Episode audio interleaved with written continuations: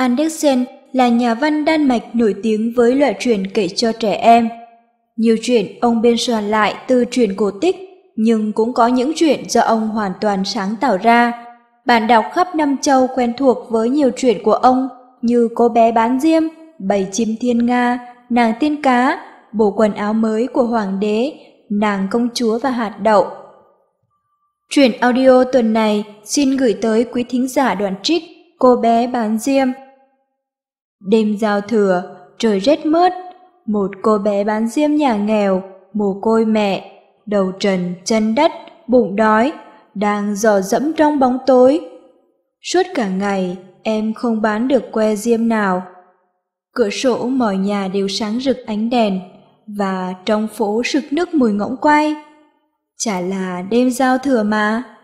Em tưởng nhớ lại năm xưa, khi bà nội hiền hậu của em còn sống, em cũng được đón giao thừa ở nhà. Nhưng thần chết đã đến cướp bà em đi mất. Gia sản tiêu tán và gia đình em phải lìa ngôi nhà xinh xắn có dây trường xuân bao quanh. Nơi em đã sống những ngày đầm ấm để đến chui rúc trong một xó tối tăm, luôn luôn nghe những lời mắng nhiếc chửi rủa. Em ngồi nép trong một góc tường, giữa hai ngôi nhà, một cái xây lùi vào chút ít. Em thu đôi chân vào người, nhưng mỗi lúc em càng thấy rét buốt hơn. Tuy nhiên, em không thể nào về nhà nếu không bán được ít bao diêm, hay không ai bố thí cho em một đồng xu nào đem về, nhất định là cha em sẽ đánh em. Vả lại, ở nhà cũng rét thế thôi. Cha con em ở trên gác sắt mái nhà và mặc dầu đã nhét rẻ rách vào các kẽ hở lớn trên vách, gió vẫn thổi rít vào trong nhà. Lúc này, đôi bàn tay em đã cứng đờ ra. Chà, giá như quẹt được một que diêm mà sưởi cho đỡ rét một chút nhỉ. Giá em có thể rút một que diêm quẹt vào tường mà hơ ngón tay nhỉ. Cuối cùng, em đánh liều quẹt một que. Diêm bén lửa thật là nhạy. Ngọn lửa lúc đầu xanh lam, dần dần biến đi, trắng ra, rực hồng lên quanh que gỗ, sáng chói trông đến vui mắt. Em hơ đôi tay, trên que diêm sáng rực như than hồng.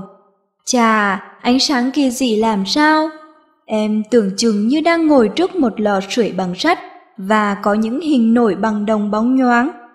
Trong lò, lửa cháy non đến vui mắt và tỏa ra hơi nóng thật dịu dàng. Thật là dễ chịu. Đôi bàn tay em hơ trên ngọn lửa, bên tay cầm diêm, ngón cái nóng bỏng lên. Chà, khi tuyết phủ kín mặt đất, gió bắc thổi vun vút mà được ngồi hàng giờ như thế, trong đêm đông rét buốt trước một lò sưởi thì khoái biết bao. Em vừa duỗi chân ra sưởi thì lửa vụt tắt, lò sưởi biến mất. Em ngồi đó, tay cầm que diêm đã tàn hẳn. Em bần thần cả người và chợt nghĩ ra rằng cha em đã giao cho em đi bán diêm. Đêm nay về nhà, thế nào cũng bị cha mắng. Em quẹt que diêm thứ hai, diêm cháy và sáng rực lên. Bức tường như biến thành một tấm rèm bằng vải màu. Em nhìn thấu vào tận trong nhà, bàn ăn đã dọn, khăn trải bàn trắng tinh. Trên bàn toàn bát đĩa bằng sứ quý giá và có cả một con ngỗng quay. Nhưng điều kỳ diệu nhất là ngỗng ta nhảy ra khỏi đĩa và mang cả dao, phốc xét, cắm trên lưng, tiến về phía em bé. Rồi que diêm vụt tắt, trước mắt em chỉ còn là những bức tường dày đặc và lạnh lẽo. Thực tế đã thay thế cho mộng tưởng, chẳng có bàn ăn thỉnh soạn nào cả, mà chỉ có phố giá vắng teo, lạnh buốt, tuyết phủ trắng xóa, gió bắc vi vu và mấy người khách qua đường quần áo ấm vội vã đi đến những nơi hẹn hò, hoàn toàn lãnh đạm với cảnh nghèo khổ của em bé bán diêm. Em quẹt que diêm thứ ba, bỗng em thấy hiện ra một cây thông Noel.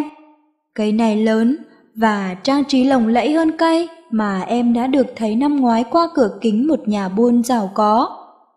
Hàng ngàn ngọn nến sáng rực, lấp lánh trên cảnh xanh tươi, và rất nhiều bức tranh màu sắc rực rỡ như những bức bày trong các tủ hàng hiện ra trước mắt em bé. Em với đôi tay về phía cây, nhưng diêm tắt. Tất cả các ngọn nến bay lên, bay lên mãi, rồi biến thành những ngôi sao trên trời. Chắc hẳn có ai vừa chết. Em bé từ nhủ, vì bà em, người hiện hậu độc nhất đối với em, đã chết từ lâu. Trước đây thường nói rằng, khi có một vì sao đổi ngôi là có một linh hồn bay lên trời với thượng đế.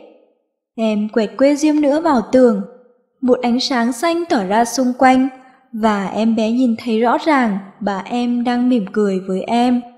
Bà ơi! Em bé reo lên, cho cháu đi với!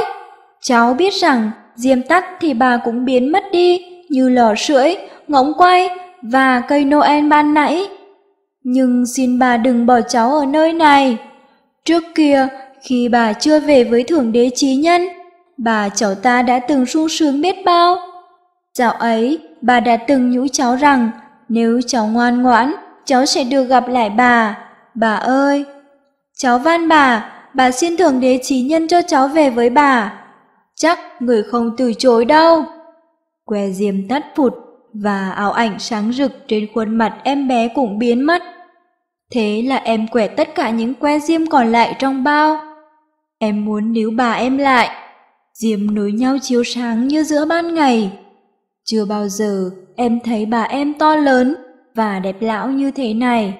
Bà cụ cầm lấy tay em, rồi hai bà cháu bay vụt lên cao, cao mãi, chẳng còn đói rét, đau buồn nào đe dọa họ nữa. Họ đã về chầu thượng đế. Sáng hôm sau, tuyết vẫn phủ kín mặt đất, nhưng mặt trời lên, trong sáng, chói chang trên bầu trời xanh nhợt. Mọi người vui vẻ ra khỏi nhà. Trong buổi sáng lạnh lẽo ấy, ở một xó tường, người ta thấy một em gái có đôi má hồng và đôi môi đang mỉm cười. Em đã chết vì giá lạnh trong đêm giao thừa. Ngày mùng một đầu năm hiện lên trên thi thể em bé ngồi giữa những bao diêm trong đó có một bao đã đốt hết nhẵn. Mọi người bảo nhau, chắc nó muốn sưởi cho ấm. Nhưng chẳng ai biết những cái kỳ diệu mà em đã trông thấy, nhất là cảnh huy hoàng lúc hai bà cháu bay lên để đón lấy những niềm vui đầu năm.